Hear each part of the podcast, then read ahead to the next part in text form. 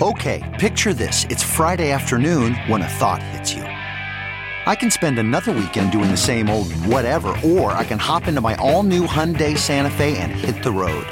With available H-Track all-wheel drive and three-row seating, my whole family can head deep into the wild. Conquer the weekend in the all-new Hyundai Santa Fe. Visit Hyundai U S A dot com or call five six two, three one four, four six zero three for more details. Hyundai, there's joy in every journey. All right, your Ben Joravsky show for Tuesday, February twenty-fifth is just moments away. But before we get into that, we got to thank the following unions for sponsoring this program. Unions like the International Association of Machinists and Aerospace Workers, Local one twenty-six and District eight. The International Brotherhood of Electrical Workers, Local nine, are sponsors, as well as the International Union of Operating Engineers, Local one fifty. Hey, unions, thanks. Couldn't do it without you. And, of course, today's Ben Joravsky Show is brought to you in part by our dear friends at the Chicago Federation of Labor. Ben Joravsky, let's hear our song of the day, please. Well, D, I thought I'd go a little contemporary. Okay, mm-hmm. You always uh, say, uh, I never, I never do anything pre- previous to nineteen seventy-nine. Uh, I thought I'd get a little contemporary. Do a song from nineteen eighty-seven. Ooh, heaven is a place on earth. I have no idea why I was thinking of that song, but I was thinking of it. And anyway, that's a shout out to all our eighties fans out there, okay? Vicky, shout out to you. That's my mom. She loves that song. The Ben Joravsky Show starts now.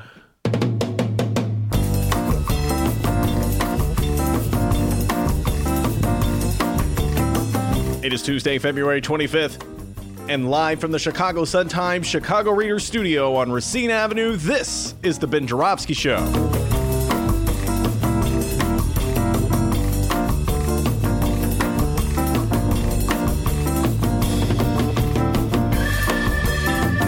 Today on the program, our Chicago Reader colleague Maya Dukmasova returns.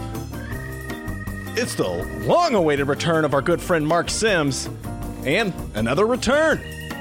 Our good friends Lori Glenn and Juanita Irizarry. And now your host, yeah, making his return, Chicago Reader columnist Ben Joravsky. Hello, everybody. Ben Joravsky here. We're calling this Checkmate Tuesday, and here's why. Great weekend. You have a good weekend, D? Yep, I did. Yeah, I had a great weekend. Uh, I saw, guess what I saw? Once Upon a Time in uh, Hollywood. Yeah. Oh, that makes it what? Four. Uh, you know, yeah, this really is a cry for help, ladies and gentlemen. And I saw it was on sale. I bought it. Uh, I brought it home, and my wife had to go to uh, do some work, so she left the house. I'm like, I'll just watch a little bit. Next thing you know, I watched the whole thing. I love that movie. Yes, I need help. Anyway, woke up, and what did I discover? A text from our dear friend, Mick Fanzler. No one knows what you're saying. You go, wait, Mick Fanzler, the rocker? Yes. Mick Fanzler, the guitar player? Yes. Mick Fanzler, the songwriter? Yes. Mick Fanzler, one of the leaders of the group The Curls? Yes, that Mick Fanzler. He's also a dedicated uh, lefty uh, and was a guest in this show not too long ago, talking politics, playing his guitar, singing songs. Anyway, as I said, he is a... Ooh, I would say he is a Democrat of the Bernie Sanders persuasion. Is he a Bernie or bust Democrat? Mm, kinda uh, in that ca- category. Anyway, uh, as such, he's always eager to participate in a game I call Nancy Pelosi Chess. Okay? And Nancy Pelosi Chess goes this way. I defend Nancy Pelosi, and my friends of the leftist persuasion rip Nancy Pelosi and tell me how wrong I am. And it's like they give me evidence, like moving a chess piece here, thinking they've cornered me, and then I counter with evidence, moving a chess piece there, and so on and so forth as pieces get moved around the chessboard. See who can be victorious. It's a game I love to play. My lefty friends love to play it too.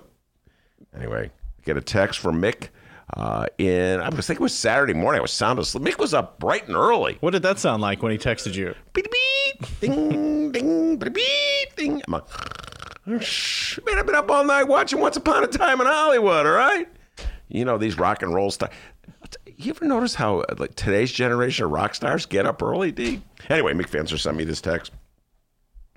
Very interesting article. By the way, he was not the only one. Bab sent me the same. He put it on my Facebook page. Everybody's sending me this thing. I'm just glad you're on that Facebook page and uh, reading it, the posts it, that people send. No, I, I so it was a, you know, I... This this hurt, man. It was an article that appeared, I think, in a newspaper in Dallas. It was talking about a Democratic primary uh, between uh, Jessica Cisneros, a twenty-six-year-old lawyer who's sort of cut from the A O C mold, and she's up against uh, Henry Cuellar, who is a longtime incumbent who's definitely definitely of the right wing of the Democratic Party. Think of it as Texas' own version of sort of the third congressional district race here in Chicago and Cook County, where uh, Danny Lipinski is defending uh, his seat against Marie Newman. And Lipinski, of course, is a Democrat in name only. Uh, and Newman is running at him from the left. She ran at him, of course, two years ago. It's a rematch. So it's sort of the same uh, things going on in Texas, uh, where Cisneros is a Bernie Sanders, uh, A O C Democrat. Uh, she's the person, if I lived there, I would just, without hesitation, without doubt, vote for her. Happily vote for her. I'm sure Dennis would vote for her. Mick Fanzler would vote for her. Babs would vote. I think pretty much almost everybody who listens to this show on a regular basis would vote for her, all right? That said, Nancy Pelosi, D, are you ready for this? Hmm. Is supporting Cuellar. So, as are the Koch brothers. Well, there's only one Koch brother left. As the Koch brothers. So this guy Cuellar is what? He is uh, pro-gun. Uh, he is pro trade deals. He is what else? He's votes with Trump many, many times. He's really on the far right end of the Democratic Party. He's so far on the right end of the Democratic Party that he's in danger of falling off. And yet Nancy Pelosi endorses him.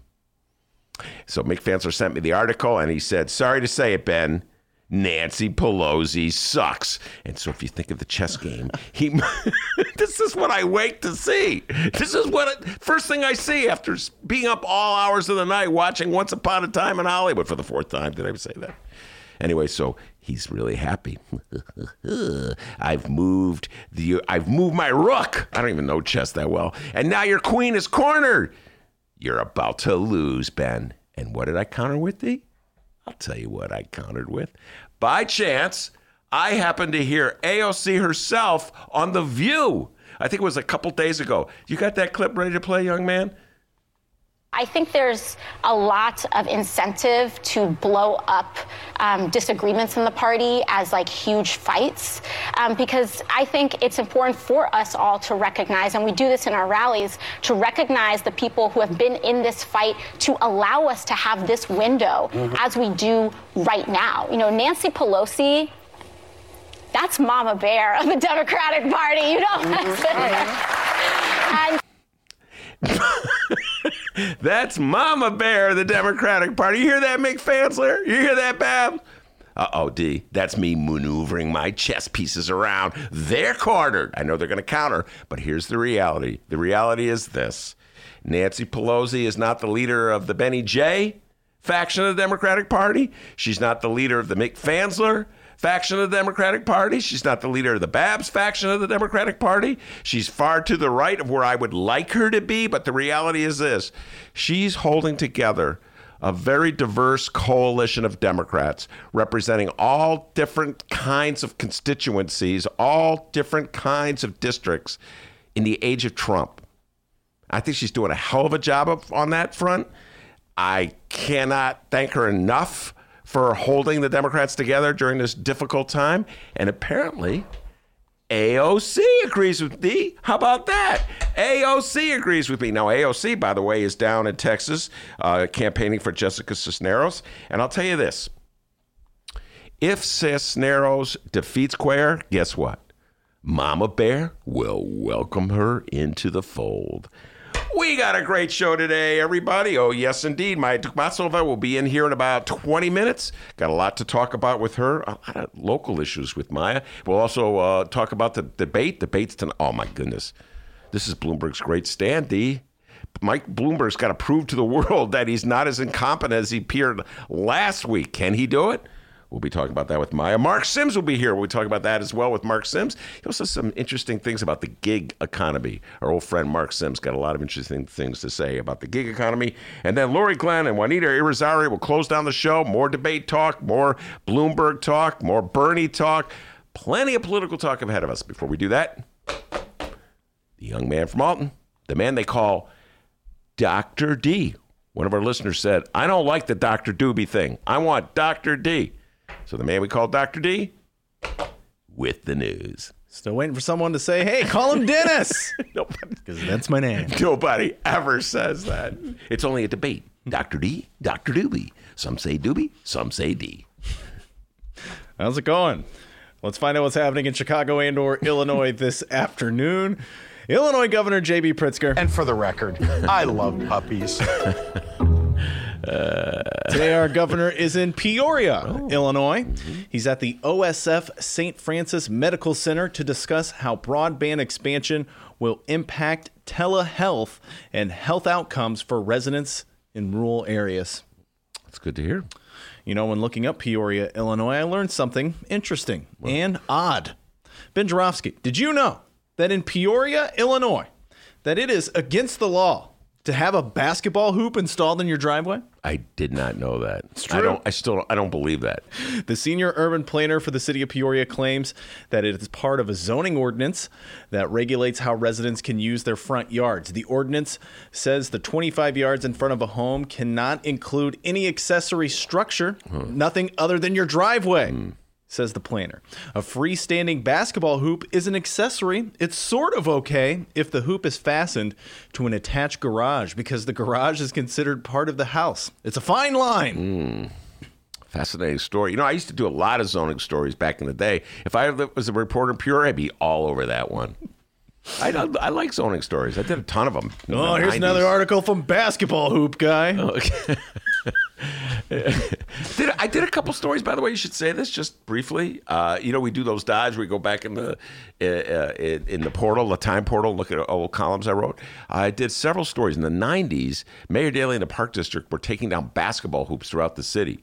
Uh, the notion was that somehow or other basketball hoops were attracting a bad crowd to parks, et cetera. So if you got rid of the basketball hoops, you get rid of the bad crowd. Well, that's a roundabout way for saying something, isn't yeah. it? Yeah. Uh, welcome to Chicago and the Daley years. Not much different than the Rahm years. Uh, anyway, so I did many stories in that. The urban planner says the city of one hundred fifteen thousand is not anti-basketball. Mm. It's just that the ordinance says the hoops have to be in the backyard. Mm. Okay. If homeowners don't comply, they can be fined up to five hundred dollars per day. Wow. They're in violation of the ordinance, right? five hundred dollars a day? Oh, yeah. They don't play in Peoria. You learn something new every day, everybody. Oh, man. Wow. All right, moving on. No public events scheduled for our Chicago Mayor Lori Lightfoot, which is perfect because over the weekend, our former Chicago mayor appeared on national television again. Mm. Thank you, Chicago, for this humbling victory. All I can say, you sure know how to make a guy feel at home. Yeah! Yeah, it's Rahm Emanuel, the lead antagonist in Ben Joravsky Reader columns for damn near a decade. Yeah, almost. Yeah, pretty much from about two thousand eleven to two thousand nineteen. After Bernie Sanders' big win in Nevada, our former mind-numbingly moderate mayor played political pundit for the weekend mm-hmm. when he stopped by A B C's Gathering of Frightened Boomers, also known as A B C's This Week with George Stephanopoulos. Is that the name? I called it the George Stephanopoulos Show. A B C's uh, This Week uh, oops. with George Stephanopoulos. It's like Kenny Davis Show. Uh, I always called it the Kenny Davis Show. Oh, well. And just like every other time, Rahm's best friend, Chris Christie, was there. Uh, also present, Frightened Boomer Republican strategist Sarah Fagan was there as well. Mm-hmm. And if you're a supporter of our leading Democratic presidential candidate, one Bernie Sanders, well, you'd better listen up because this week on This Week, a former Chicago mayor is about to tell us all how stupid we are. Take a chill pill, man. Stephanopoulos uh-huh. takes it to Rahm from the beginning. Remember, everybody, he's smart and you are not. Wait, wait, hold on, one more time. Let me take it to you from the beginning. Is Bernie Sanders unstoppable? He's the front runner. He's not. He is stoppable. I won't, I don't know, but I would say this. The moderates have to coalesce around one person. If you have a divided field, we've seen this play out in the Republican primary in twenty sixteen. If it does, if there is not kind of a singular mano a mano, then he's going to get the delegate. No indication that anybody's going to drop. No, I mean, this is what's night. what's clear right now is that everybody has still a thread of a logic of why they should stay in either resource or delegate. And as long as that happens, he will continue to have forty-five percent and make that makes a majority. I do think the people should take note. His entire strategy upends every strategy, every electoral map that either President Clinton, President Obama, or the midterms of oh six and twenty eighteen put together. It's a different theory of the case. never been tested before nationally and never have been proven successful for any Democrat, either presidential or congressional majorities. And, and, and if at Bernie Sanders, he did not increase the turnout in Iowa. I like Stephanopoulos, you know, pretending as though he's really uh, neutral in this and just thinking about what Rahm says, even though he and Rahm are cut from the same freaking cloth. They worked together back in nineteen ninety-two in the Clinton campaign. By the way, there's a documentary about that. I urge everybody. What's it called? Backroom or something? I can't remember. Anyway. Uh, Rahm Emanuel. Well, you know, I think that uh, ex- that advice uh, falls in the category of duh. I actually agree with Rahm on this. We've been saying this in the show for a, a long time. Moderates. I urge all moderates out there. Look to me. If you want your, if you want a moderate, uh, or what plays as a moderate in the Democratic Party, which is an interesting concept in this day and age. Uh, to me, it seems obvious that you should all rally around Michael Bloomberg. Now, Michael Bloomberg, you say, I can hear, is not really a Democrat. True. He's not much of a moderate. That's true. He's more like a Rep- well, again, he's like a Mitt Romney Republican, which is exactly what Rahm Emanuel is. So I, that constitutes more or less the moderate wing of the Democratic Party. And the reason I say uh, Joe Biden supporters should switch to Bloomberg, or Pete Buttigieg supporters like Dennis should switch. Wait, what? Just make sure you're listening. Uh, he doesn't really support Buttigieg. Uh, should switch to Bloomberg because Bloomberg has a ton of money. And so if you're going to run a moderate who not only does not inspire the base of the Democratic to, to uh, come out to vote, but actually turns off many members in the base of the Democratic Party. So you'd probably see a declining turnout Uh, of Democratic voters. If that's the person that you think should lead the Democrats against Trump, then you should go with the richest person in that group, because he, in this case, he, Bloomberg, has the money to try to offset the loss of support he's going to face, because he will face a loss of support. Guaranteed, Democrats of, let's say, the Mick Fanzler persuasion or the Babs persuasion or even the Doctor D persuasion, Maya, too, I'll bet, will have a very difficult time voting for a, a Democratic candidate named Michael Bloomberg. Just, it's a reality. I know lefties. I'm around them all the time. I talk to them all the time. Okay, Rahm? You may want to browbeat them into voting for a Bloomberg. You may want to make fun of them for not voting for a Bloomberg. You may, you may want to call them losers, because that's what's kind of embedded in what you're saying. But the reality is they're not going to do it. They're not going to do it the same numbers. They, they'll come out for Bernie. So that's why I say to centrists, I think Rahm's right. Centrists have to unite around one candidate, and the logical candidate to unite around is the one who's least sim- representative of the Democratic Party, and that's Michael Bloomberg, who is basically a moderate Republican. But my, I got to agree, my Rahm's absolutely correct on that one. All right, Rahm's right. We'll see if that theme continues throughout as we uh, play these clips here. Uh, as Ben mentioned, yes, they did invite one Bernie Sanders supporter to the panel to defend the man, politician Yvette Simpson. But Ben, the centrist force was just too strong. He does have the momentum. He is the front runner. I believe he will go into the convention with the most delegates. I think the biggest challenge is the establishment continuing to like fight at him instead of saying, look, he's our front runner. Bernie Sanders is not a Democrat. fifteen times he's been on the ballot in Vermont, and not one time did he say put his name forward on the Democratic uh, nomination. I don't understand why Democrats feel compelled to hand-wring around their convention rules around a person who is not a member of their party. He's a democratic socialist. We have to continue to say that. So he is not one who believes that. No, we don't that. have to continue to say that. You should say that, because it's the truth, right? Yeah. He's not. Yeah, democratic socialism is different. Martin Luther King was a democratic socialist. Nelson Mandela was a democratic socialist. He believes in democracy, but believes that the economy should be uh, looked at from a different perspective. Now, nice try, Bernie lover. All right. This is funny. The, the the other woman, what's her name? Sarah, a Republican, very concerned about the purity of the Democratic Party. Let me just point out, Sarah, the person that you uh, Republicans love these days, Donald Trump, was not a Republican throughout most of the nineties. He was back and forth. Sometimes he supported Democrats, sometimes he supported. In fact, here's where I where is Rahm? Mister Rahm is full of wisdom, D, when it comes to attacking the vulnerabilities of, of Bernie Sanders. How come he didn't stand up to defend Donnie Trump there?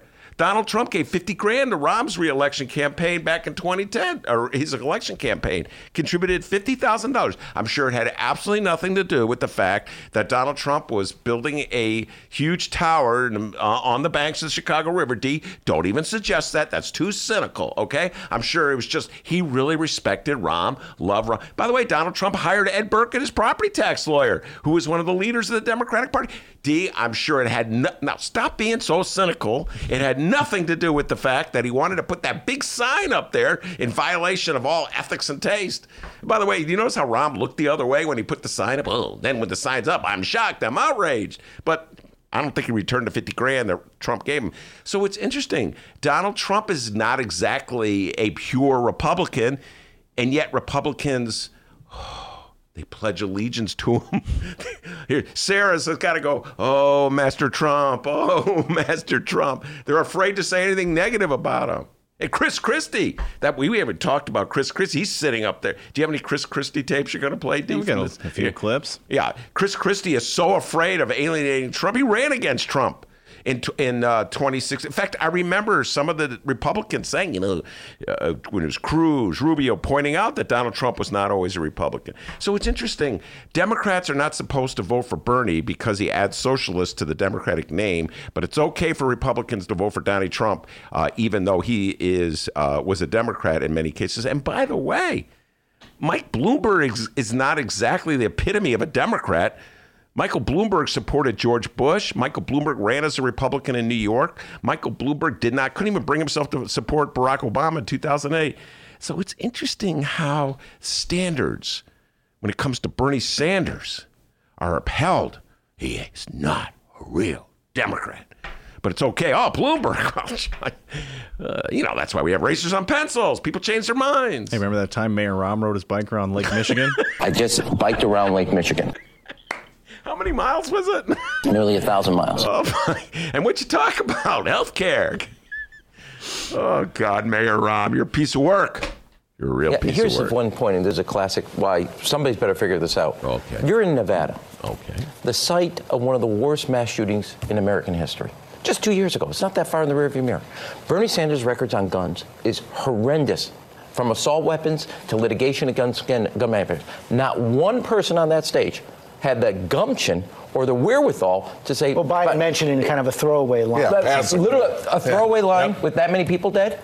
When you're talking about Democrats in the primary and his record on guns, it's more representative of Vermont than it is where the country is and where the Democrat... And that tells you these candidates haven't not taken him seriously. And they woke up this morning. And he has they have to take seriously his Rob, record on guns. He has the support passed, of many leaders for March for, their, for our lives. Uh, uh, uh, and that, that's because uh, that, they understand his record that, was more about representing rural communities in Vermont Clinton, than uh, about gun violence that happens uh, in places like uh, Chicago uh, or happens in L A. It's no, very here, different. Here's the thing I will tell you. As a person assigned by President Clinton, oh, both pass the smart guy talking. Take notes. Bernie Sanders was always on the side of the gun manufacturers. Uh-huh. And what my bigger point is political, not policy, which is you're on a stage in Vegas with yeah. one of the worst mass shootings, and nobody well, yeah, but, brought but, it up dealing with them seriously.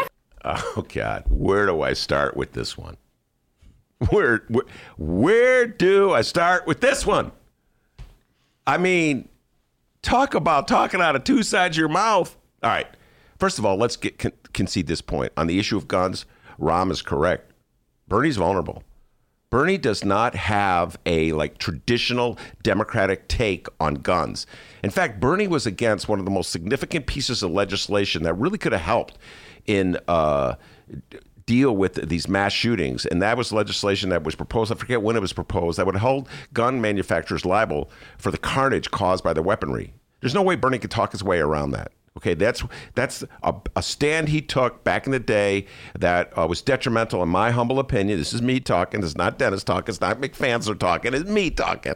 That is detrimental to the Democratic, detrimental to society. So Rahm's absolutely correct. But who is Rahm Emanuel to talk about the inconsistencies of Bernie Sanders? Rahm Emanuel represents the centrist wing of the Democratic Party, whose chief spokesman, Barack Obama, is going around telling Democrats not to be woke, not to hold people to purity tests, to let people slide, to recognize, as Nancy Pelosi does, we just got finished talking about this, that some Democrats who are running in purplish districts have to take stands that may be at odds with what other Democrats who are in blue districts do. This is what this was Rahm's vision of how to run candidates in twenty oh six. And he would yell. He would get mad at people like me. He would get mad at the Mick Fanzlers of the world who had this view of what's right and what's wrong. And he would say, you guys are just lost in the old days. You don't know how to win. I'm practical. I know how the game is played. And he would put up right of center Democrats to run in sort of like Trump districts, people who were against gun control, people who are weak on abortion rights, people who are weak on environmental issues. And he would say to all lefties like me, shut up and take it. You got to run a centrist to win in a centrist district. That's how you play the game. So here's Bernie Sanders playing the game by the rules that Rahm expects everybody to follow. He's in a, he's got a lot of rural voters in Vermont, so he's weak on gun control. And Rahm's like condemning him for it. So, hey, wait, is it only, you're only supposed to be woke when it works to your advantage, but then other, other than that, you go back to sleep? Man, that is really hypocritical. That's, you know what? I got to give Rahm credit. He's talking, this is Rahm. Here's one side of the mouth, and here's the other side of the mouth. Well, to quote Mayor Rahm, shut up, Joravsky, we got more clips. As Rahm pointed out, you know, he's been on the wrong side of the Democratic Party on guns for a long time. He's about to have a spotlight shown on him, and, and we'll see how he stands up. Yeah, who is the messenger? I, you know, the gun question oh, wasn't asked. Now imagine this. Forget about the other candidates. We've, we've done seven panel. hours on Medicare for all right. the last nine debates, and not one. On, on the panel, issue. No one asked the question on guns. If that were a Republican debate with that same panel of journalists, you could guarantee that guns would be an early-on question. So that's one problem. Who's going to do the vetting? The press doesn't seem to want to do the vetting on this. Secondly, oh, which of those candidates is going to show the aptitude, George, to really vet Bernie Sanders? You got to give him credit. Sanders has stood up there in the middle of that stage. When Donald Trump was in the middle of the stage, people were hitting him. Yeah, not Bernie, that much. No, no, no. Listen. But just, just pause for a moment. Chris, Chris, A B C, uh, look, you guys are going to do what you want to do. What in the world makes you think like Chris Christie and Rahm Emanuel know what's going on? All right. Chris Christie was essentially thrown out of the state of New Jersey. He's a joke. He was he bombed when he ran for president in twenty sixteen. Then he started cuddling up to Trump, and Trump basically said, get out of here. I mean, there's not, really nothing exposes the utter hypocrisy of Chris Christie and the Republican Party. Trump threw him out of the White House because Chris Christie, back in the day, was a prosecutor, was working on a case uh, having to do with uh, oh, Jared Kushner's dad. So Jared Kushner basically told Donnie, get rid of him. Donnie said, okay, bye, see you, Chris Christie. And he lands on A B C, where he's suddenly giving advice to Democrats. What Dem- what Republican would listen to Chris Christie, number one? He got kicked out of the party. Two, what Democrat in his right mind would listen to Chris Christie? And then you got Rahm Emanuel. I re- the reason Rahm's on uh, that panel is because he didn't run for re-election here in Chicago. And the reason he didn't run for re-election in Chicago is that even the Chicago voters... You know, I love you, Chicago voters. I really do. But you're not the brightest voters in the world. Even the Chicago voters had enough of Rahm. His inside, his polls showed him that, and that's why he he left, because he didn't want to lose.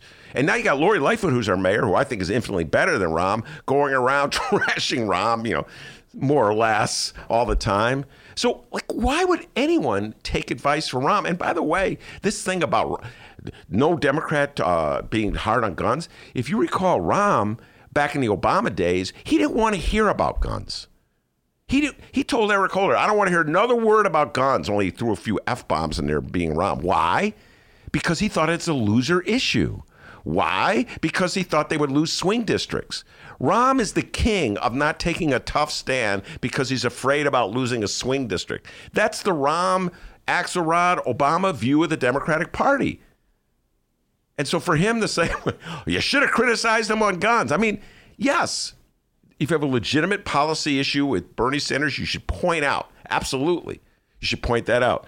But it's it, it's almost painful to listen to Rahm going on and on about guns when when he had an opportunity to take a strong stand during the Obama years. He was urging the Democrats to back off because he was afraid of losing swing voters. But he rode his bike all along Lake Michigan. I just biked around Lake Michigan.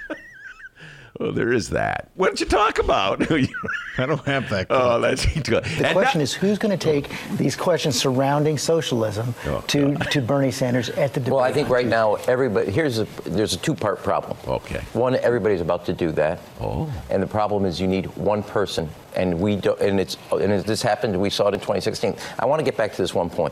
What? The coalition that President Clinton and President Obama put together, a coalition for congressional majorities in both oh six and twenty eighteen, is totally different from anything Bernie Sanders is talking about. That's he doesn't true. care about that metropolitan majority, welcoming independent swing voters from the suburbs into the Democratic Party. This has been tried. We just saw it in Great Britain. Jeremy Corbyn went down dramatically. And this is upending. Now, it may prove something that has not been proven, and politics and economics and culture and social issues have upended that and scrambled the uh, eggs, so to say. But I think this is a strategy, and here's a test. Not one of the congressional Democrats who flipped a red to blue district in twenty eighteen have come out and endorsed them. That is going to have to be about one of the questions that Bernie uh, Sanders is going to have to answer if he yes. continues to get momentum. What does it mean for Democratic Senate candidates? What does it mean for Democratic House candidates? You already hear some critics warning that if Bernie Sanders is at the top of the ticket, that the Democrats could lose the House. Uh, some scared. critics, Rahm just said it. Some critics, Rahm's a critic. This is like Main, Main Street. And they got one poor Bernie person up there, and she's trying to look as moderate as she can.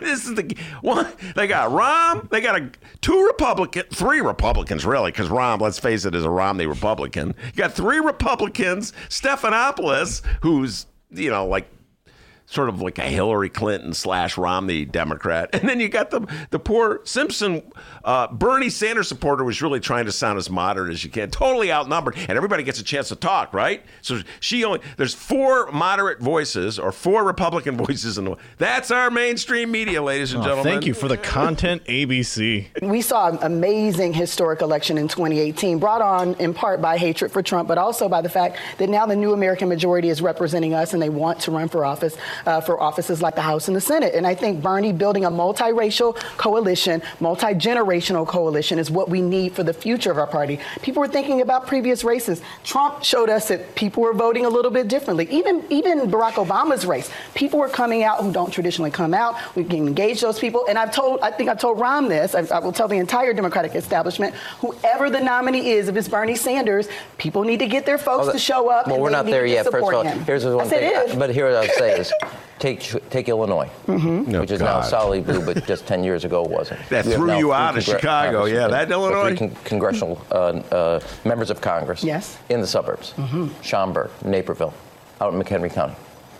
Ask them if, that, if that's the choice. They want to have a so- Democratic Socialist at the top of the ticket. And you said Congress and Senate, governor, state houses where redistricting is done. That's all up this year. I, I, that is at risk. To, to, to Okay, so much to unpack again. I just want to point this out, McHenry County.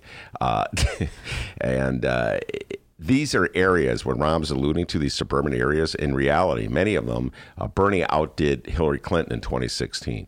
These are basically, uh, a lot of these are red areas. And in those red districts, Bernie's far more popular than whatever moderate is running. That's just a fact.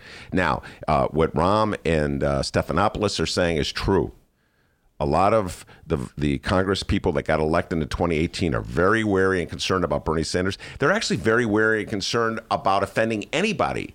In the de- I just heard Lauren Underwood talking about this the other day. She's not going to support anybody. It's problematic. With, and this is something every candidate that is running for office right now that comes into the studio, and I ask uh, them, who are you supporting for president? They always say they're neutral. Why? Because if you're running for a recorder of deeds, if you're running for Cook County Board of Review, you want Bernie Sanders supporters to support you. You want Michael Bloomberg supporters to support you. You don't want to alienate anyone. So nobody's going to go around and say, yeah, I'm a Bernie Sanders supporter, and then get every, all the like uh, Buttigieg supporters upset at them. So they're playing it very neutrally. Yeah, it's this is this is new. This is what Bernie Sanders is attempting to do is new. Hasn't been attempted in the Republican Party. Uh, I just want to say to Rahm, your strategy didn't really work so well. Yeah, you won in two thousand six with the congressional elections. Within four years, almost every person you elected was booted in that midterm election. And the Democrats haven't recovered since. So the old Clinton strategy that works so well really doesn't work so well, which is why right now Donald John Trump is our president. The Republicans have the Senate and they hold the Supreme Court. And you're saying, no, let's keep trying the same strategy. Yeah, I do not know if Bernie Sanders can get elected. I do not know if Bernie Sanders is going to mean that mainstream Democrat, Democratic Congress people in suburban districts lose. I just know this.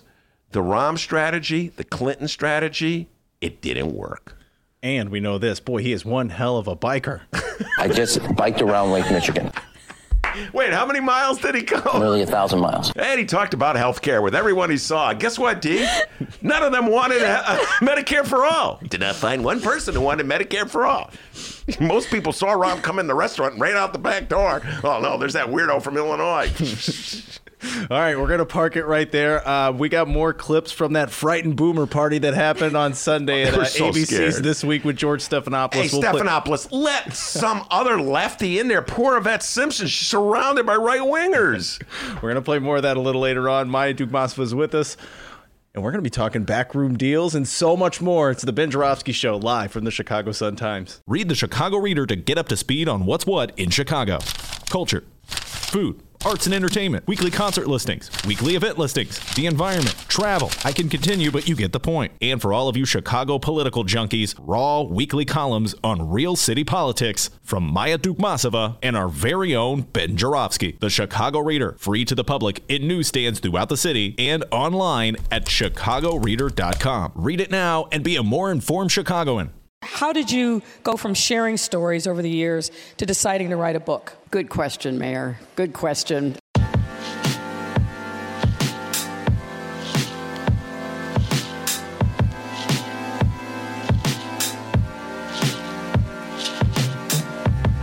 Hey, welcome back to the Ben Joravsky Show, live from the Chicago Sun-Times. Maya's in the studio. Maya, that Doctor D was hilarious. Bleak boomer party on the George Stephanopoulos Show, and it's so true. And, I, you know, I've got mixed feelings about my beloved boomers. Or, you know, but the, boomer the, persuasion? The, the, people of the, people boomer, the boomer per- persuasion. They're so scared. I'm scared. And Rob's like trying to foster that fear, you know, perpetuate that. Be scared. You're going to lose the House. We already don't have the Senate. Your strategy's terrible. It's the worst strategy. No, we don't want to encourage more people to vote. It never works. In fact, when Rahm was mayor, I know I'm gonna, Maya, you know what I'm. When Rahm was mayor, did everything he could to discourage people from voting. You know what I'm saying? To feed like the sense of hopelessness, hopelessness and alienation, and like it, you can't possibly win, so don't even bother. You can't beat me. I'm gonna close your schools. I'm gonna kick you out of Chicago. Bleak. No, yeah, bleak boomer party. Yeah. You know what? They should put Maya on that show. Hey, Stephanopoulos. I resent that. I'm not a boomer. No, but they should, that's yeah. the whole point. There are so many m- much more qualified and interesting people that could go on that show. I disagree, all right? Uh, but uh, anyway, uh, so, all right, let's switch gears, get off of Rahm for the moment, although it's, you must have had some. Did you hear any of that? that Uh, any of the stuff that Dee played just now? Oh, yeah, yeah. But just that. I did actually watch this thing on Sunday. Oh, God. So. He Dennis sent it to me. I, all week long, lefties were sending me stuff, and I watched all well, of it. Well, this segues great into what I would like to talk about, Go, which talk is about uh, that two weeks ago, mm-hmm. the, the uh, week of Valentine's Day, uh, I was on vacation that week, and uh, Valentine's Day was Friday, I guess, yeah. Um Suddenly, I'm getting these emails and, and tweets sent to me about how Lori Lightfoot, in her City Club speech that happened on February fourteenth, uh, came out in support of just cause eviction. So, I, you know, this was this was very interesting. I mean, but I was on vacation, so I didn't look into it further. But I thought to myself, great, I'll put a pin in this. I'll be back next week. I have an eviction-related story that I'm planning on writing anyway, and this will be a great thing to to to. Uh, slide in there as well. So I started looking into this last week, mm-hmm. listened to the speech, and the, so do, do you know what just cause eviction why is? Why don't you explain yeah, to people? Why don't, yeah, so just cause eviction is uh, kind of a, a, a term of art uh, that uh, that it's it's a type of legislation that protects people from being evicted for no reason. So if a municipality or a state has a just cause eviction law, usually what it says is like, unless somebody is not paying their rent or, um, you know, is chronically late on their rent or is violating the lease or doing, you know, something else to to, to sort of mess up the property, um, that y- you can't just evict them. You can't, and, and this exists in, um, laws like this exist in California. Um, uh, there's a version of this in Seattle. I think maybe in Oregon as well. In Portland, there may be one. So um, it, it's a pretty, it's a, it's a very, it's a intense form of tenant protection laws that tend to, uh, if they get passed, they get passed in places that are rapidly gentrifying, um, in order to uh, prevent situations like we see in Chicago all the time, which is, for example, take a, a, a place like Logan Square. Um, somebody buys a building. It has tenants in it whom, you know, maybe they've lived there for ten, twenty, thirty years. Uh, but the neighborhood is gentrifying. Property values are going up. Uh, there's lots of demand for uh, for housing in these neighborhoods. The uh, developer or the landlord will tell people, you know what? I want you guys out of here. They give a thirty-day notice. That's all you're required to do in, in Illinois. Um, you can evict someone for no reason at all, giving them a thirty-day notice. Um, and so in thirty days, people have to move. It doesn't matter how long they've lived there.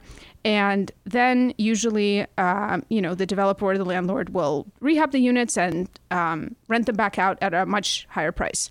And this is happening all the time in like places like Pilsen and Little Village. It's like a it's it's a really big problem, especially in in gentrifying neighborhoods, but also in um, in lower income neighborhoods as well. Um, we saw a lot of this in the wake of the foreclosure crisis, um, et cetera. So just ca- so, so so far, there there is no just cause eviction laws in Illinois. There is there, they don't exist in Chicago either. So on February fourteenth, when when the mayor mentioned in a speech at the City Club that she's support that that she's proposing a just cause eviction ordinance, that she's pushing for a just cause eviction ordinance. This was obviously very exciting to hear, and this is a big, this is big news. This would be a really huge change to uh, to the to, to the eviction laws locally. Mm-hmm. Um, so then I start, I, I I get back from vacation and I start looking into it. I listen to the speech, and in the speech, what she says is that she gives an example of what, what what this what this ordinance she's going to push is actually going to do. So she says, you know, we're supporting just cause eviction, and it's it's it's unfair that people who may have lived somewhere and paid their rent steadily and been in compliance with the lease, um, you know, suddenly have to move and only have thirty days to do it. So people should have longer uh, to move out of their place if a landlord is kicking them out without cause. Mm-hmm. Okay, so that makes sense. Uh, and then she went on to talk about other measures she's proposing that have nothing to do with this. So all she said was that we're going to propose just cause eviction, but how she explained what that would mean was that it would just mean people would have more time to move. Mm-hmm. It actually didn't address the causes at all. What she said did not in any way reflect how just cause eviction, what that means in places that it actually exists, which is that you cannot evict someone. I mean, it's... Uh, there's probably exceptions and caveats to this, but generally it's like you it's not about how long you give people to move out with, when they when they when there's no cause to evict them. It's about that you can't just evict people without cause. Mm-hmm. So but but what she mentioned in the City Club speech was just about that it, it, it, you would give people more time to move out. You can still evict them without cause, all but right. They would have more time to leave. So I just want to make sure that I'm absolutely understanding you. Mm-hmm.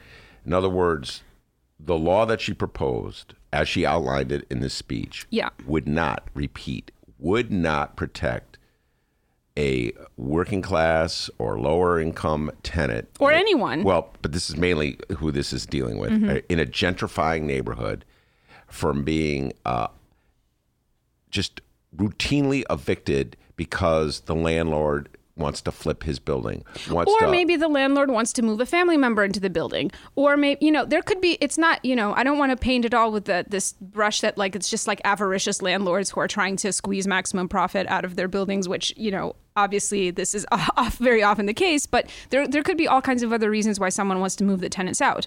But uh, yeah, it, w- it would not prevent that from happening. But in, it what she said would just, was just that it would give people more time to leave if somebody was getting kicked out without cause. All right. So then I thought to myself, well, I should really clarify this with the mayor's office, because she said the words just cause evictions, which means something very specific in this realm of eviction laws, landlord-tenant laws, et cetera.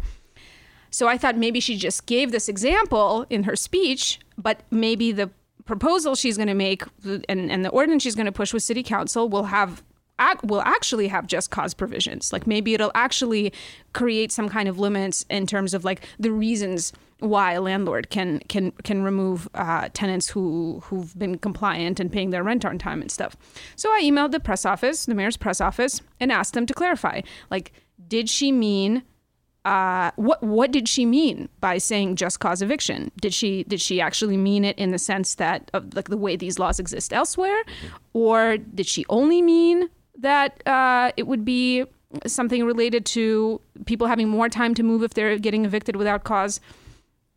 And what I got in response was basically uh, uh, a statement that talked about how hard it is for renters in Chicago. And then the only specific they gave me in terms of to clarify what she meant was once again the example of people getting more time to to, to move. And they didn't even say like, oh, we're going to do sixty days instead of thirty mm-hmm. or ninety days instead of thirty. So so basically they're continue the, the the the the only they didn't provide any clarification. All they're saying from it on its face, what it seems like the mayor is supporting is changing the local uh, law to or introducing a new local law to give people who are getting evicted without cause more time to move, not to actually uh, limit landlords' abilities mm-hmm. to evict people without cause. Mm-hmm. Yeah. And I just find this, so it, my article in, in the Reader this week is going to deal with this as well as um, talk about uh, trends in the twenty nineteen eviction data that I just got from the clerk of the circuit court um, recently. But I just find it interesting that she would use this phrase, just cause eviction, because it feels, so this phrase for, for people in the real estate industry and in, in the kind of uh, real estate lobby, whatever, apart, Chicagoland Apartment Association, the realtors, this is like a, a dog whistle, essentially. Like this is going to send all those people into like a wild frenzy, freaking out that their, their their ability to evict is going to be infringed upon, right? Yeah. Uh, but on the other hand, mm-hmm. I imagine that if, if one of those people calls the mayor's office and says, what is this I'm hearing about just cause eviction? The mayor's office can then say, oh, no, no, like we're not changing anything about the causes that you can evict for. We're just saying we need to, you know, give people more time. And look, even if that's, even this issue of more time, like the real estate lobby will put up a fight against it for sure. Mm-hmm. Like they don't want people to have six, they don't want people to have thirty day, thirty-one days instead of thirty. They don't want people to have sixty days, obviously. Like they're going to see this as an affront to, to their, to their property rights. So it's going to be hard either way. And I'm not at all trying to suggest that it's like, Uh, a bad idea to give people more time to move. Like I, you know, reporting on this issue all the time, like thirty days is not enough to move, and especially not if you've lived somewhere for decades. Mm-hmm. So it's definitely uh, like amazing to see the mayor um, care about this issue and propose this idea. But I'm just, I'm baffled by the fact that she decided to use the phrase when she didn't actually appear to mean that there would be, that she's pushing for a, a law to change the Mm-hmm. the reasons why you can evict someone. Because mm-hmm. it just seems like you're talking out of both sides of your mouth. You want to say this thing that's like a progressive buzzword, mm-hmm. but that's also quite politically costly because it's going to have fallout on the other side of the political spectrum with the real estate people. But, but like, you know, I don't know. It's, it, I, I'm just, I'm, it's hard for me to wrap my head around this, but it's just, but like words means things, you mm-hmm. know? And I, and, and it's, I, I don't know. I find it, uh, strange and irritating yeah. that she th- now gets to so she's going around saying she's supporting just cause eviction, but like w- actually the fine print is th- doesn't seem to be anything like that.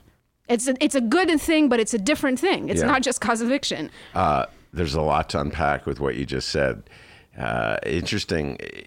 Listen, when you, if you view the world the way Lori Lightfoot as mayor of the city of Chicago does, you have competing interests at all the time. So you have the renters movement, which is uh, looking for protection against gentrification. And then you have the real estate uh, community that is looking f- to maximize its profits at all and, and protect their interests, okay? Mm-hmm. Uh, and uh, she's in the middle as she sees it. She did not really win as being a, you know this better than anybody, uh, as being a champion of the anti-gentrification crowd, the uh, the land, the real estate, excuse me, uh, the tenants crowd, uh, and she did not win by championing the interest of real estate. She was right down the middle. She ran as a reformer, and now it looks as though, from what you're saying, Maya, it's classic. Uh, she's she's playing it down the middle. And so eventually the debate could come down with people, tenants' rights people, being mad at her because uh, she is not really proposing a, a just cause eviction bill.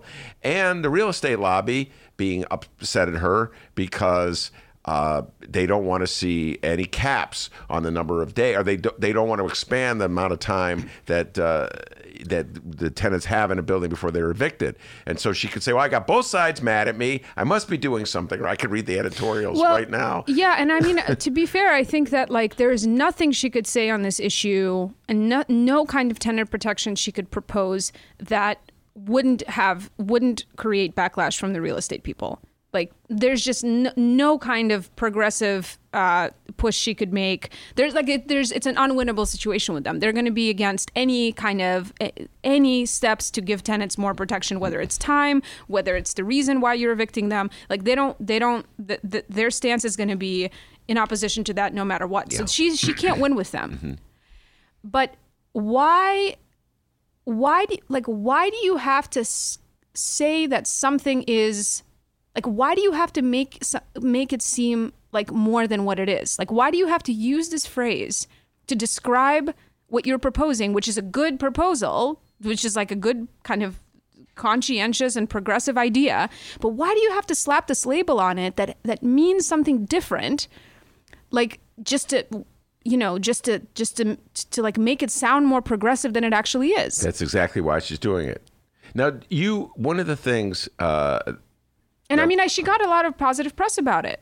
And I guess like nobody bothered to actually look into what just cause eviction means. Mm-hmm. I don't know. But like that, I was shocked. I was shocked when, when people were sending me those emails and tweets about it, because I was like, what? Now, Lori have, Lightfoot, who's like not for even for any kind of rent regulation, yeah. is supporting just cause eviction now? Well, sure enough, like that's not what she's saying. Yeah. Well, uh, my uh, my friends uh, of the... Uh centrist persuasion are always telling me, Ben, it's how you message something. They always tell me this. It's how you message something. So when they criticize Bernie, for instance, on uh, Medicare for All, they go, it's all about the messaging. So if, you, if you're telling people you're going to take away the private insurance, they're not going to be for you. They're going to be against it. So you have to message it in a certain way. Mm-hmm. And it, it looks like this is a messaging thing. Yeah. So you just take the words of the uh, the tenants movement, apply it to your bill, even if it doesn't apply, and you say, voila, I'm championing the tenants. Now, uh, one of the things I noticed the, about you is that you had communication uh, to Lori Lightfoot's uh, housing circle. I, I know this because yeah. we had our first, one of our first Tuesday shows you brought on yeah. housing. I was really impressed. Wow, Mick and I never had that back in the day. How are you having conversations, just private conversations with people uh, in the uh, Lightfoot administration who are explaining to you uh, what she's up to? Ben, I'm not going to tell you about my private communications with people well, in like vaguely, you know. No, no, I mean, look, I went through the most like straight and narrow, you know, regular channels mm-hmm. to try to clarify this. I just, I just reached out to her press office. I got, you know, it took like a, a whatever, within forty-eight hours, they got back to me. Um, I did. So it was last Thursday that I reached out to them. And that was the day of the, the poverty summit that she was hosting. Mm-hmm. And so the spokesperson said to me, like, I, I tried to get something from them by the end of the day, and she said it wasn't going to be, um, it was going to be probably not possible because the she said the housing team is at the poverty summit. So she must have had to like go to the housing department, whatever team that's tasked with messaging around this or or or hammering out the details of what she's going to propose to like bring my question to them. Um, so I don't know. Like, I don't even know if if Lori Lightfoot herself knows what she's saying when she's saying just cause eviction. That's a, that's that's like another. Yeah. It's, it's quite possible that no one has explained to her like that what she's saying means a very specific thing. Yes. That like this is a term of art that means that th- this is like, yeah. To a person like me listening, this is a huge deal mm-hmm. that, that she's saying that she's for just cause eviction. And then it's like, well, wait a second. This isn't actually, she's not describing that at all. She's yeah. describing something different. So, um, yeah, uh, I would. But besides the housing department people that I may have private communications with, um, I'm also actually interested in um, the progressives and city councils kind of views on this, because you know, any kind of legislation like this that she's going to uh, propose is going to obviously rely on them, on, on the progressives in the council to really push for it. And uh, as we know, that the progressives in city council are significantly to the left of Lori Lightfoot on a lot of issues. So, I mean, perhaps there's going to be some negotiation and movement on on in the direction of actually just cause eviction uh, through the through the kind of lawmaking process. Well, this is a distinction between, I'm going to give Lori Lightfoot a little shout out here uh, and try to draw a distinction between what she's doing and what previous administrations do, even if the reality is that there's not much difference. Uh, I've said this many times. We said this at First Tuesday that when we had the discussion about housing. The policy of the mayors of your entire lifetime has been to encourage gentrification, to use whatever powers the city has to spur development of neighborhoods. And when you develop neighborhoods this way, when you bring in upscale developments into neighborhoods, you make them less affordable, you move people out. That's a reality. That's what's been happening in the city of Chicago on a systematic, steady basis for forty years. And it was the policy of Daley and it was the policy of Rahm. And they never thought of this as a problem. They never thought of gentrification as a problem. They never thought of tenant. You write, you spend a lot of, of your journalistic efforts writing about tenants who are, who are moved out of property, moved out, uh, forced out of the housing they've been in for a long time, and how little protection there is. This is one of, this is like your equivalent of your TIF crusade. And the reality is that the leaders in the city of Chicago, Maya, don't view this as a problem. They, I mean, no doubt it is like a tremendous step forward that the mayor of Chicago is even acknowledging that point. Evictions are a problem yes, in the city. Yes. Like one hundred percent like hat off to Lori for even talking about this, because this, you know, this is this is this is a huge this is a huge issue that nobody was even talking about. Mm-hmm. And um, but but I just, you know. But words means things. Words mean something. You're absolutely correct. And this is this is an ongoing debate. We had Jeanette Taylor in the studio a couple of weeks ago, uh, alderwoman of the twentieth Ward, who will be at uh, our show on March third. We'll get into that a little while later. Mm-hmm. And there's, uh, she was talking about this issue in a, a different form in terms of protecting residents in the Woodlawn area that are going to be displaced by the Obama Center, uh, all of the gentrification that that will spur, and the difference of opinion she has with the Lori Lightfoot and the Obama Center people. Mm-hmm. Uh, you know, Lori Lightfoot gets the hits, but it was Barack Obama's Obama Center that uh, is taking a strong stand against some of the proposals that Jeanette Taylor has. And today's uh, Sun-Times, if you had, I mean, excuse me, Tribune has a story about uh, how Lori Lightfoot's proposal, she's put a proposal out here. It doesn't completely satisfy uh, Jeanette Taylor. And so this is going to be an ongoing debate. And again, Lori Lightfoot puts herself in the middle of this. It's, she's not on the quote-unquote tenants. She's not Bernie Sanders. She's very much in the middle. And if she could have a situation, Maya, like I said before, where tenant groups are mad at her and real estate lobbies mad at her, then she could say, must be a good settlement. Everyone's mad at me. I mean, I think that ultimately, like, this is, if, if even even this issue of like giving people who are getting evicted for no cause more time to move, like tenant tenant advocates are going to be behind her, mm-hmm. and like the legal aid community is going to be behind her on this. This is this would be a huge win, even if it was just that. Um, I would my my feeling is that like why the, why like uh, strap a bomb onto this like pretty well-intentioned legislative proposal by like slapping it with the label of just cause eviction when it's not even that, when this is going to be like a huge light, lightning rod for opposition from the real estate industry, you know?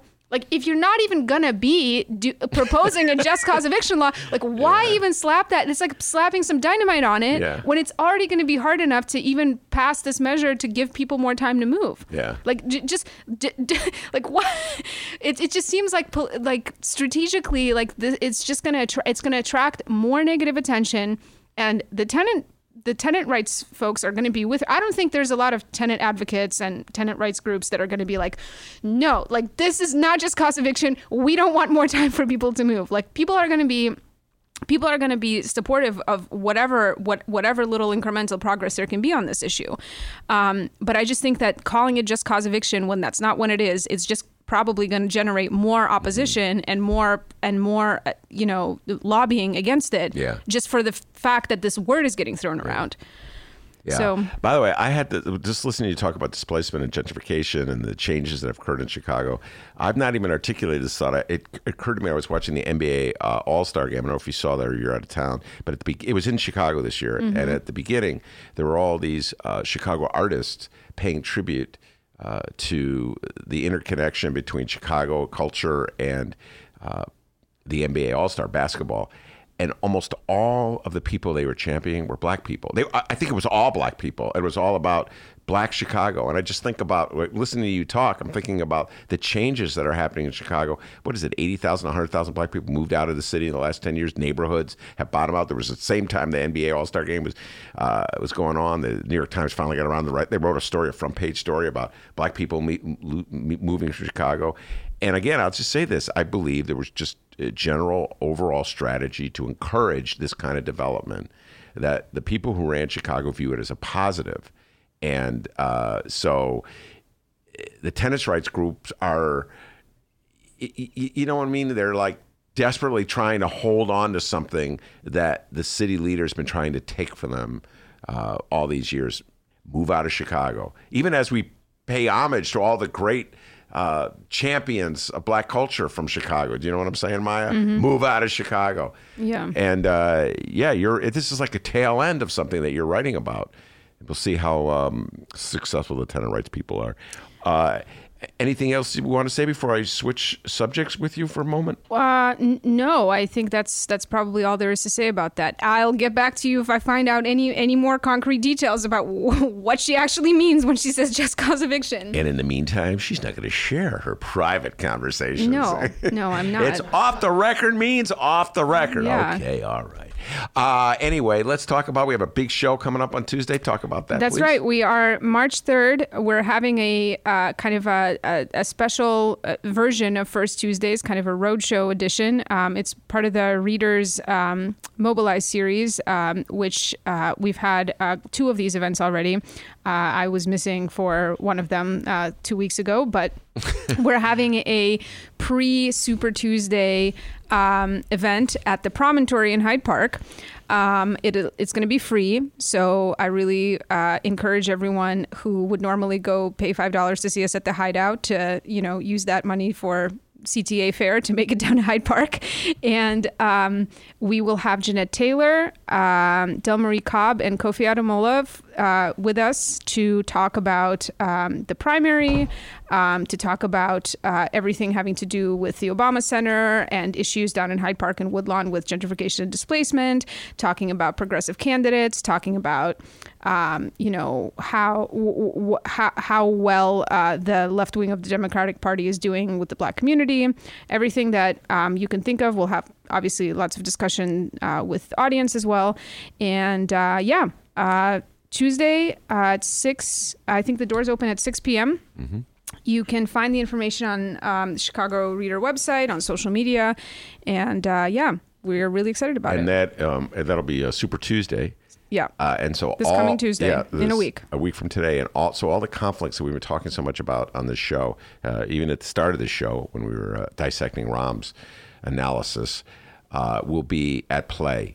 You know, uh, the efforts, the fear that centrists have about what Bernie represents, Bernie, mainly Bernie, but also to a certain degree, Elizabeth. Isn't it funny? They don't talk Elizabeth. They successfully They feel like they got Elizabeth Warren under control. But if you recall, Maya, many of the same things that are being said about Bernie were being said about Elizabeth Warren about two months ago when she was on top of the polls. Mm-hmm. Uh, anyway, we really we'll see how it plays out. To, uh, that will be Mike Bloomberg's first appearance uh, on the ballot in any states. He he won't he wasn't on the ballot in Iowa, New Hampshire. Super Tuesday will be. Super yeah. Tuesday will be, uh, and uh, so it'll be uh, really interesting to see uh, how he does. You know how those. The round-the-clock airing of commercials uh, is playing out. Will that replace, you know, just like the hard work of knocking on doors, the grassroots uh, end of it all? I'll be really curious to see uh, and how he can overcome all, all the many, just all the, the stupid s- statements he's made in the past about women, the bad policies made in the past about black people. You know what I mean? Can he overcome that and win the support of Democrats? Be interesting to see, and yeah. uh, that'll be March third. So we'll be we'll be following that in real time yeah. as it unfolds. six p.m. at the Promontory, we'll have our, our event with our guests, and then um, it'll kind of transition into a watch party, basically, of the of the results as they roll in. Yeah, absolutely. All right. Uh, March third, mark your calendars. Also, you guys have been hustling, too, uh, doing some backroom deals, talking That's about right. uh, the primaries, right? Season three of Backroom Deal is back. That's We're correct. back. Yeah. Robert Mueller's listening. Big I know fan. he is. He big it. fan. uh, yeah, big fan. And uh, the one that dropped, uh, looks like you guys are informing everybody of the delegates, right? A very. I sat there and uh, listened to you guys talk about it. Boy, I'm still kind of confused. yeah, you know, I listened to it twice today, and I think I sort of get it. No, um, it's, a, it's a confusing thing. And by... And, Uh, how the Democrats go about choosing delegates or apportioning delegates to candidates is, uh, it, it, look, we should just bring Maggie Wonderly wherever we go. She knows every rule. Yeah. In fact, you know what I do now? Uh, you talk about, okay, shouldn't talk about my sources, but uh, Maggie comes on the show and I say it anyway. Whenever I see an article in which like a mainstream person writes about the delegate process, I send it to Maggie. Maggie, did, did they get it right? she, she fact, my own personal delegate selection fact checker, Maggie. I hope Maggie's there on Tuesday at, at the Promontory. Yeah, we'll really it, could use her in the crowd. It's a ten-episode series, The Backroom Deal. Uh, we've produced five of them, and yeah. they're going to be coming out throughout the weeks here. So uh, yeah, the second one is uh, about the state's attorney's race, um, and then we've got the rest. Uh, the the ones coming out this week are going to be um, also about the clerk of the circuit court. Mm-hmm. Uh, Metropolitan Water Reclamation District and yeah. and the Board of Review. Uh, and I should say uh, Jacob Meister uh, will be on the show in about a week. Clerk, He's running uh, for Clerk of the Circuit yeah, Court. So, yeah, uh, we had Richard Boykin on the show, so you know we're getting all the different candidates uh, one by one coming on the show. Yeah, and people are people can download uh, the podcast on um, iTunes and Stitcher. Um, listen to it on the Reader website. So um, yeah, subscribe, rate, review. We love doing this for you, so uh, show us some love on there so we can keep doing it. Very good. All right, Maya, thank you very much. Uh, Mark Sims will be our next guest. Uh, we're going to bring him on, I hope. He's here. Uh, he is here. Yep. Uh, we'll bring him on when we return. Did you know that forty percent of the people in Illinois opt to be cremated? Well, it's true. And Chicagoland Cremation Options honors their wishes by providing cremation services directly to the general public. Chicagoland Cremation Options provides an affordable, ethical, and easy cremation arrangement, whether in person or online. Save thousands and streamline the process by going directly to Chicagoland Cremation Options. It's a family-owned business operated by my good friend, Douglas Klein. Here's how you reach them. Chicagoland Cremation Options dot com. One more time. Chicagoland Cremation Options dot com. Hey everybody, what you're about to hear are the piano stylings of Jeff Manuel. Man, listen to Jeff go. Jeff Manuel has been playing piano around Chicago for years. He's played for conventions, for celebrities, played in basement bars with blues bands. He's played at prestigious social clubs, fine restaurants, and in the intimacy of private homes. Book Jeff Manuel at jeff manuel pianist dot com. Don't worry, I'll spell his name at the end of this commercial. You know what Chicago Magazine said? They said that Jeff Manuel is, quote, as comfortable with Chopin as he is with Cole Porter. He's excellent and his performance is joyous. He offers an elegant stream of compositions and interpretations that entertains the mind but won't hurt the ears. To hear more of Jeff Manuel's work and to book Jeff for your next event, go to jeff manuel pianist dot com. I'm going to spell it out for you people. J E F F M as in Mary, A, N as in Nancy, U E L P I A N I S T dot com. Take it away, Jeff Manuel.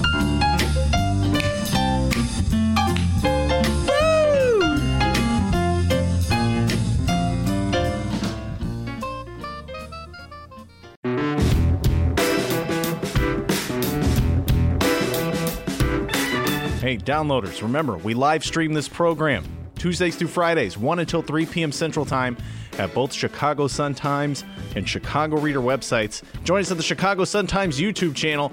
And when you join that YouTube channel, you can join the live stream chat. Oh, my God, we're having a good time making fun of our former mayor. Wondering what's going on with our current one. Typical day on the Ben Joravsky Show. Join us. Listen live.